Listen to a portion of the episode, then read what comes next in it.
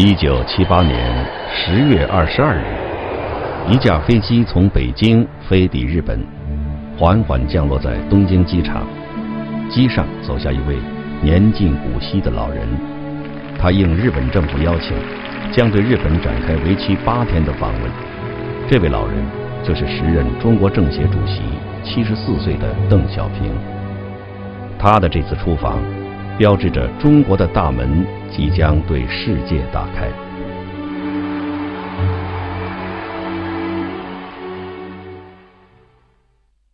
三十年回望的壮丽图卷，一百人见证的尘封细节。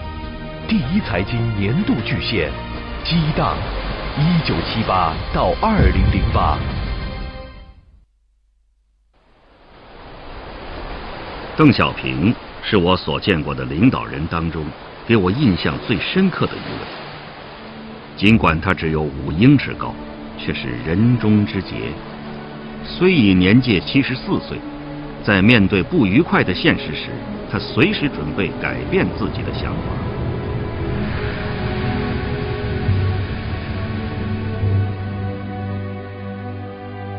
一九七八年，邓小平刚刚复出后的这次访日之旅。是一九四九年新中国成立以后，国家领导人第一次访问日本。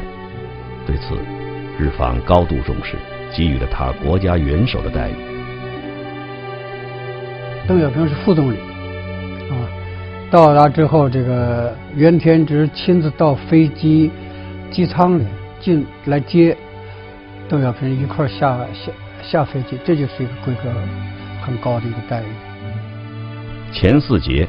时任新华社摄影记者跟随邓小平出访日本，然后就下飞机之后鸣礼炮十九响，啊，这就是我在我的这个采访中，这也是个破格的这个待遇。虽然副总理，但是作为国家元首来接待的，所以这个规格是很高的。邓小平的这次出访，处处充满了意外的惊喜。十月二十三日，在中日和平友好条约正式生效仪式上。众人举杯庆祝之后，邓小平忽然放下酒杯，出人意料的走到福田首相跟前，与他来了个拥抱。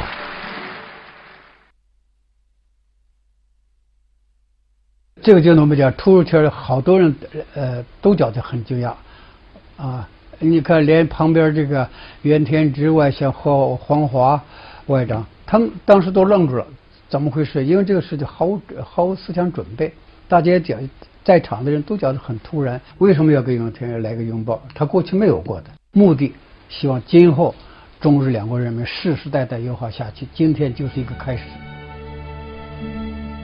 这张照片记录了那个让人意外的瞬间。福田虽然一向以外交家自称，但他显然对这位邻国领导人的这一举动缺乏思想准备，因此有些慌乱。姿势也颇为僵硬。在第二天的中日主要媒体报道中，这张照片几乎占据了所有头版。而这张题为“友好的巧遇”的照片，则记录了另外一个意外的瞬间。他访问日本的这个日程，出发前已经和日本方面已经商量好了。吴学文，时任新华社记者。跟随邓小平出访日本，呃，唯一一个没有在日程商量好的，就是突然碰突然碰见的事情。啊，就是在奈良的这个群众集会以后，以后要散会的时候，这个路过这个会场旁边一个一个呃一个会小会场，那里呢正举行一个婚，那么当然是这个这个婚礼不在。日本方面欢迎邓邓小平的日程之中了，但是没想到这邓小平一下子就走到走到这个婚礼会上去，啊，然后又和这个新新郎新妇握手，祝福他们。友好的巧遇获得了读卖新闻摄影作品一九七八年度大奖。就这样，在邓小平访日的一周内，整个日本。刮起了一股邓旋风，而在一次记者招待会上，面对日方记者提出的关于钓鱼岛的敏感问题，邓小平一番精彩的回答，更是将这股邓旋风推到了一个小小的高潮。邓小平是不怕记者的啊，所以这个，所以你看那个画面，看记者跟这个接见，呃，在这个接见过程中，你感到邓小平的很随和啊，有问必答。邓小平回答说是：“我们叫钓鱼岛。”就是钓鱼岛这个钓叫法呢就不一样，啊，这个这个问题你把它放上十年也没关系，啊，相信我的我们的后代会比我们聪明，啊，可能想出一个大家都能接受的问题。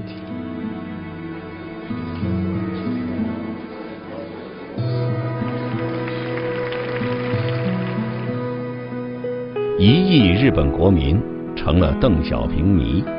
日本媒体用三个十分形容这次访问，称邓小平副总理精力十分充沛，工作十分周到，访问十分成功。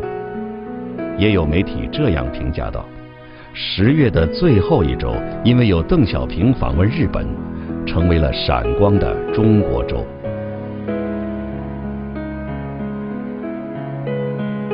事实上，一九七八年是邓小平出访最频繁的年份之一。继日本之后，他又访问了新加坡、泰国、马来西亚等诸多国家。尤其对于中国国情非常相似的新加坡的经济制度，表现出浓厚的兴趣。李光耀在回忆录《一九六五到二零零零》中这样写道：“邓离开几个星期后。”有人把北京人民日报刊登的有关新加坡的文章拿给我看，报道的路线改变了，我们不再是美帝国主义的走狗。那么，小平同志在访新加坡之前，那么中国在基佐时期对新加坡的看法是帝美帝国主义的走狗。顾龙，新民晚报高级记者。那么。当他来到这里，吃惊的看到城市的发展和变化，他承认对方这种对外开放和引进外资的方法是对的，中国呢也应该这么走，啊，所以呢，他就是回来以后，就是在制定对外开放的方针上，就是一定程度上也是参照了新加坡的很多做法。其实，一九七八年邓小平访问日本和新加坡。并不是一个孤立的行动。那一年，中国高层领导人掀起了一股出国考察热。当时主管经济的国务院副总理古牧就曾带队遍访欧美各国，寻求外资的合作。我查了一下，一九七八年一共有十二位副总理和副委员长以上的国家领导人出访了，可能是五十一个国家和地区。当时我记得有一位美联社的记者叫罗德里克，他评价过这件事情，就是扮演了一个超级的中国推销员。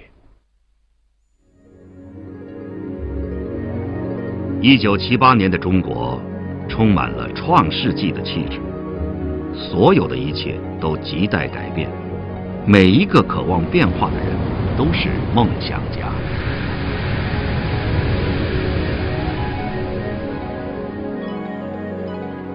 一九七八年，终止十一年的高考重新恢复，这是一个新时代的开始，许多人的命运从此改变。北京二轻局的工人薄熙来踏进北京大学的校门，二十多年后，他将成为中国商务部部长。陈伟荣、黄鸿生和李东生一起进入华南工学院，十多年后，他们将因创办康佳、创维和 TCL。而被称为中国的彩电三剑客。沈阳铁路局的工人马卫华考入吉林大学，二十一年后，他将出任招商银行行长。还有一个陕西国棉八厂的工人考入了北京电影学，他叫张艺谋。这一年，中国最年轻的大学生，年仅十二岁，他叫张亚勤，未来的微软全球副总裁。而曾因写《中国往何处去》而坐过牢的杨小凯这年落榜了，但他依然努力不懈，终成中国著名经济学家。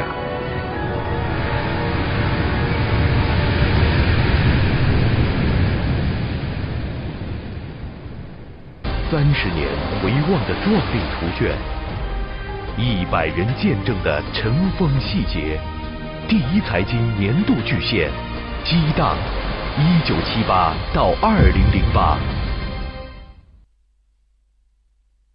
这位老人是享誉世界的意大利电影大师安东尼奥尼。一九七二年，因为一个偶然的机会，他受政府之邀来到中国。拍摄了一部大型纪录片，在他的镜头中，当时的中国是这样的。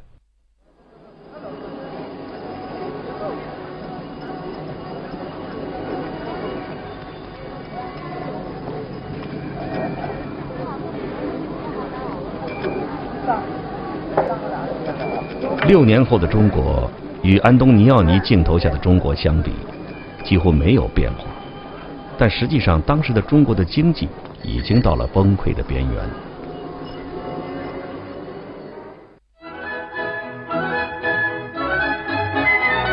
一九七八年，邓小平的复出和一首名为《祝酒歌》的流行歌曲，代表了人们的心声。邓小平是一位深得人望的政治家，他的付出让人们看到了这个国家一种全新的希望。胜利的誓言永难忘，杯中洒满幸福泪。来来来来来来来来。多年后，当人们回看一九七八年时，惊喜地发现，当时的中国早已激流涌动。在距离北京一千多公里之外的安徽省凤阳县小岗村，十八个农民借助一盏昏暗的煤油灯。在这张契约上，按下了血红的指印。他们发誓，宁愿坐牢杀头，也要分田到户搞包干。在南京，一个名叫胡福明的大学教师写下了一篇“实践是检验真理的唯一标准”的文章，并把文章投稿到《光明日报》。文章的发表，在当时沉闷窒息的中国社会，引起了巨大反响。一场空前的关于真理检验标准的大讨论就此展开。而在北京，邓小平当选政协主席后主持的第一个大会——全国科学大会如期举行了。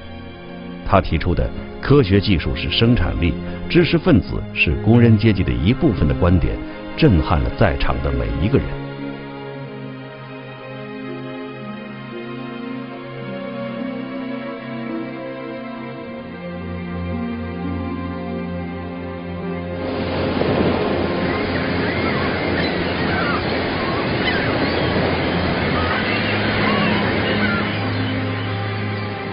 照片上，这位同样感受了春天气息的年轻人，正是日后中国著名的经济学家吴敬琏。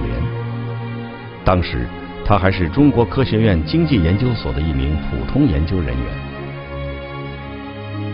呃，当然，七七八年，因为我们的一些，呃，我们所的研究人员和呃经济学界的有一些是参加了中央的这个决策的。吴敬琏。著名经济学家，比如说我的在六零年开始的老师余光远，那么他就是参加了这个呃十一届三中全会前的这个中央工作会议的，啊，呃 小平那个解放思想的讲话是他参加起草的，而主要的起草人啊。但是我没有自己亲身参与了，但是七九年的物理论务学会我是参加的，所以应该说这个这个转折我是亲身参加了这个转折。身处其中的吴敬琏在三十年后回忆起当年的那场巨变时坦言：当时这条改革的道路究竟会通向哪里，他看得并不清楚。嗯，看见的不多不多，啊，因为那个时候呃，我们的老所长孙冶方，呃，他从二十世纪的六十年代，呃，就就提倡这个千规律万规律价值规律第一条。八零年，呃，另外一位经济学家也是我们经济学界的泰斗薛木桥，就提出来，我们这个经济体制的目标应该是商品经济。呃，这个对我们也有很很大的影响。呃，应该说我们是像我这样的比较后辈了，都是向往这样这样一个呃体制改革的目标。可是，到底什么叫商品经济呢？这事情并不清楚，并不清楚啊。正是为了看清前方的道路该怎么走，邓小平决定出访日本。用他的话来讲呢，就是要学习日本的先进经验。嗯嗯，他讲他说是日本有长生不老的药，这个长生不老药呢，就是日本的先进经验。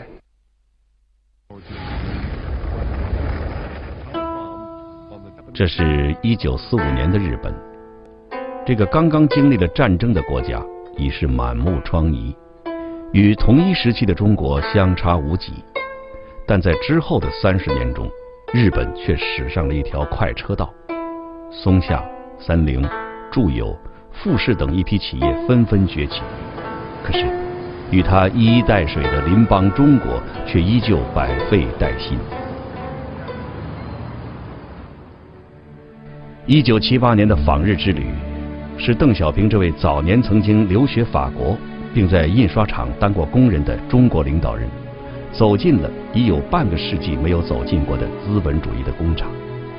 不过这一次，他显然不仅仅是为了参观，而是在举手投足间一次次的表达出自己的深意。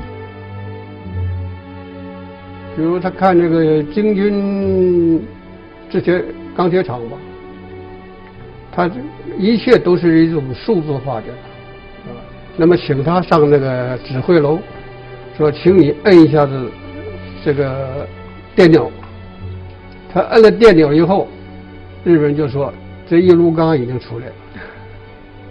嗯，他他很有感动。到这个日产汽车厂的时候看的时候就很仔细。他问到日本工人：“你你你这个工人，你一个月你生产多少汽车？”然后他就和这个我们长春的这个汽车厂来比较，他说是一两倍呀。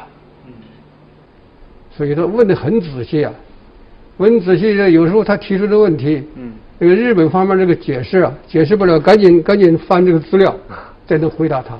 这说明他问的很仔细。在大阪考察时，他专程去了松下电器公司的慈木工厂，在那里。翘首等待他的是另一位亚洲传奇人物，松下公司创始人，被尊称为日本经营之神的八十三岁的松下幸之助。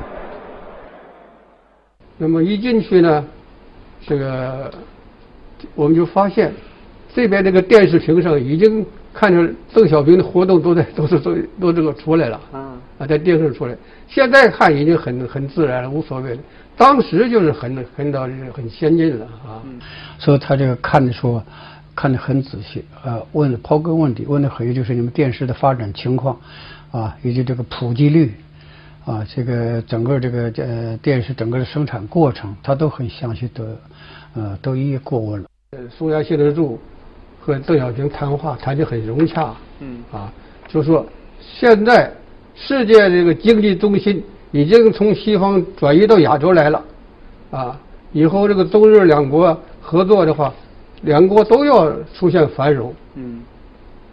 那么邓小平说呢，啊，就希望你能多多帮助我们。松下说说，我什么都可以提供帮助。这些细节在一九七八年的新闻报道中被淹没，人们只关注邓小平出访的种种政治意义，却没有发现。他其实已经在为中国日后的经济制度改革汲取经验，加快发展速度，或许是这位领导人心中最迫切的愿望了。而邓小平在新干线上的一段感慨，更是被在场的很多人视作这种迫切愿望的真切表达。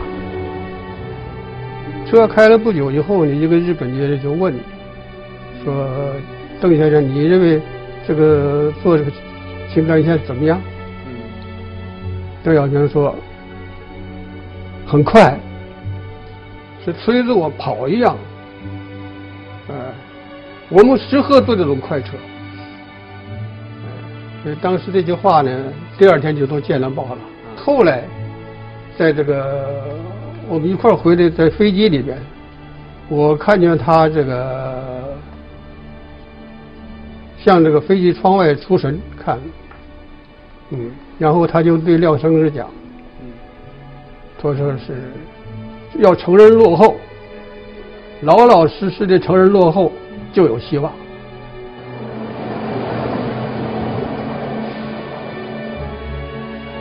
就这样，变革每天都在发生，中国的未来走向日渐清晰。邓小平提出的“解放思想，实事求是，团结一致向前看”，成了随后召开的党的十一届三中全会的主题报告和主题词。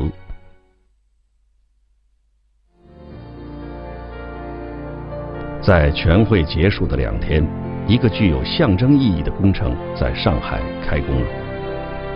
十二月二十四日，日后成为中国钢铁业支柱的宝钢公司，在上海北郊的一片海滩上打下第一块基石，它的总投资达二百一十四亿元，代表了当年度中国政府经济发展和引进外资的最大举措。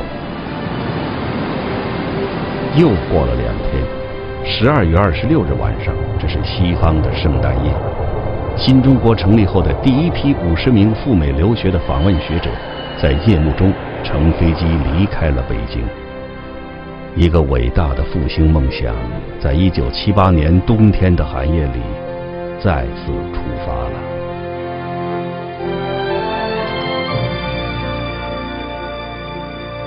当大变革开始的时候。所有的人都激越亢奋，但同时又对前途充满了不安和迷茫。于是，在大雾之中，我们出发，摸着石头过河。